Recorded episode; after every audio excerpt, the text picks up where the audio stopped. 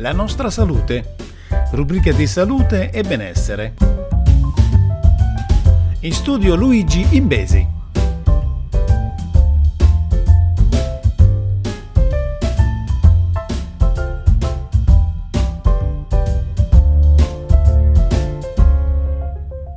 Salve a tutti amici ascoltatori e bentornati sulla nostra salute. Andiamo subito alla prima notizia di questa settimana. Solo un italiano su dieci segue la dieta mediterranea. Elisir di salute, emblema della nostra cultura. La dieta mediterranea è stata proclamata patrimonio dell'UNESCO, ma viene seguita solo dal 13% degli italiani valorizzarla con un patto che la rilanci, aperto a istituzioni, associazioni e filiere, è la proposta lanciata all'evento organizzato a Roma da Lega Coop Agroalimentare, in concomitanza con il vertice ONU sui sistemi agroalimentari.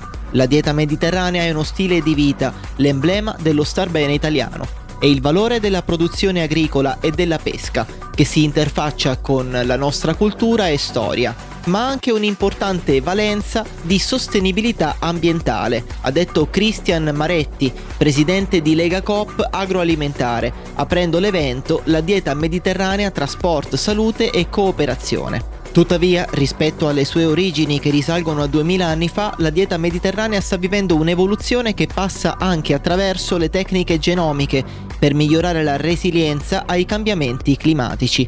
La dieta mediterranea è un asset importante del nostro paese, ha sottolineato Simone Gamberini, presidente di Lega Coop, e come tale deve essere valorizzato. Coltivazione, raccolta, pesca, allevamento, conservazione, trasporto, distribuzione, consumo, ristorazione. Il cibo muove strutture essenziali nel nostro paese. La dieta mediterranea ha dimostrato nesso con la salute, così come con la convivialità. Rappresenta inoltre una risposta alle sfide di sviluppo sostenibile dell'Agenda 2030 e dall'esigenza di riduzione degli impatti ambientali dell'agroalimentare. Questo patrimonio, ha proseguito, va tutelato in casa e all'estero e promosso con adeguate risorse politiche per resistere alle concorrenze e alle minacce di abbassamento di qualità e standard. L'azione di tutela non può essere solamente appannaggio dei governi e delle politiche, quindi ci mettiamo a disposizione con la proposta di un patto che ne conservi i principi. Parlare di dieta mediterranea significa parlare di storie e tradizioni, ma anche di futuro. Questo stile alimentare è infatti sostenibile per l'ambiente, perché basato su prodotti del territorio, consumanti il più possibile freschi e poco processati. Andiamo alla prossima notizia e parliamo di latte vegetale. Latti vegetali meno nutrienti del latte vaccino. La maggior parte del latte a base vegetale, da quello di soia a quello di avena o riso, solo per fare qualche esempio, ha una quantità inferiore di proteine rispetto al latte vaccino e in quasi un terzo dei casi è privo anche di calcio e vitamina D rispetto all'opzione lattiero casearia. Lo rivela uno studio presentato a Nutrition 2023, il congresso della Società Americana di Nutrizione. Precedenti ricerche hanno dimostrato che i latti a base vegetale sono a basso contenuto di quattro minerali chiave, fosforo, magnesio, zinco e selenio. Ora il team di Abigail Johnson dell'Università del Minnesota ha analizzato le etichette nutrizionali di 237 prodotti alternativi al latte vaccino come latte di mandorla, avena, riso e semi di soia, attualmente molto in voga. Sono stati confrontati i livelli di proteine, calcio e vitamine. È emerso che solo il 19% dei latti a base vegetale corrispondeva al latte di mucca per le proteine. In media, i latte a base vegetale contenevano solo 2 grammi di proteine per 240 ml, mentre il latte di mucca ha 8 grammi per 240 ml sia scremato, sia parzialmente scremato, sia intero. I prodotti a base vegetale che corrispondevano o superavano il contenuto proteico del latte vaccino tendevano ad essere a base di soia, afferma Johnson. Tuttavia, la maggior parte delle persone riceve molte proteine da altre fonti, come carne, fagioli e legumi, quindi questo potrebbe non essere un problema, spiega la ricercatrice. Inoltre è emerso che il 69% dei latte a base vegetale 2 su 3, era fortificato con calcio e vitamina D, il che significa che a questi venivano aggiunti nutrienti a concentrazioni che non si trovano naturalmente in questi alimenti. In questi prodotti quindi i livelli di calcio e vitamina D corrispondono a quelli del latte vaccino. Tuttavia non è così nelle alternative non fortificate e di questo va tenuto conto visto che sia il calcio sia la vitamina D aiutano a rafforzare le ossa e la vitamina D rafforza anche il sistema immunitario. I risultati dello studio sono importanti perché le alternative al latte vaccino sono scelte da un numero crescente di consumatori e spesso offerte anche ai più piccoli, conclude Johnson. Questa era l'ultima notizia della settimana, io vi do appuntamento alla prossima, vi ricordo di vivere in salute, vivere bene e ascoltare Radio Blu Italia e ridò la linea a Paolo Puglia. Ciao a tutti!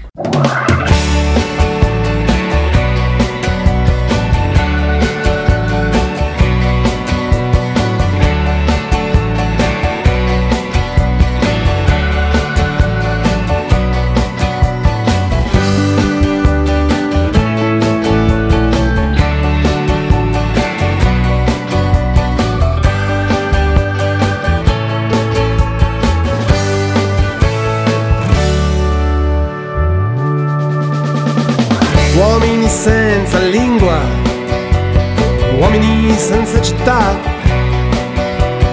uomini senza più cittadinanza, uomini senza dignità,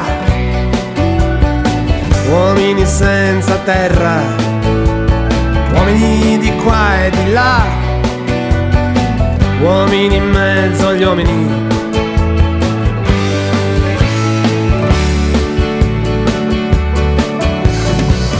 Uomini forti e stupidi, uomini magri e strani, uomini come pecore, uomini come cani. Ho visto uomini lasciati perdere nella notte degli ospedali, uomini di là dal mare, fatti a pezzi come animali.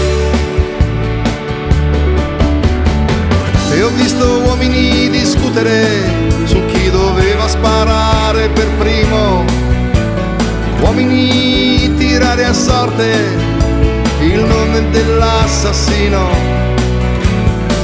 Uomini dire basta e altri uomini dire ancora. Uomini alla finestra affacciati su una galera.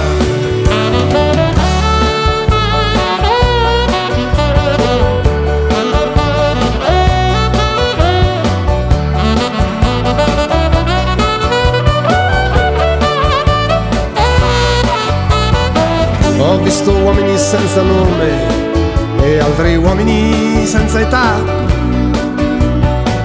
Ho visto uomini sotto agli uomini.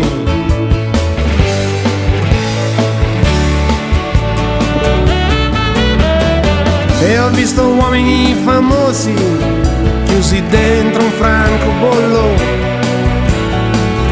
Uomini sconfitti con un cartello freddo e altri uomini avere fame. Uomini contro gli uomini per l'ultimo pezzo di pane. Uomini senza lingua, uomini senza pietà,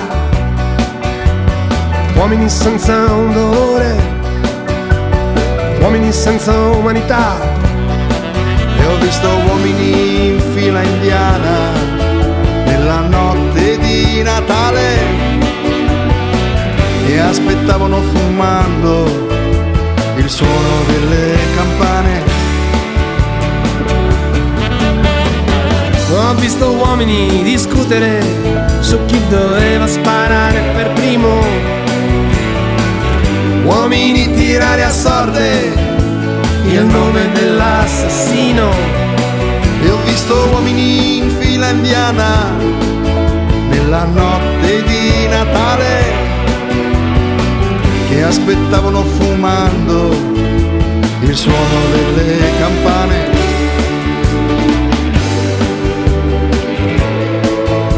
Il suono delle campane. Aspettavano sognando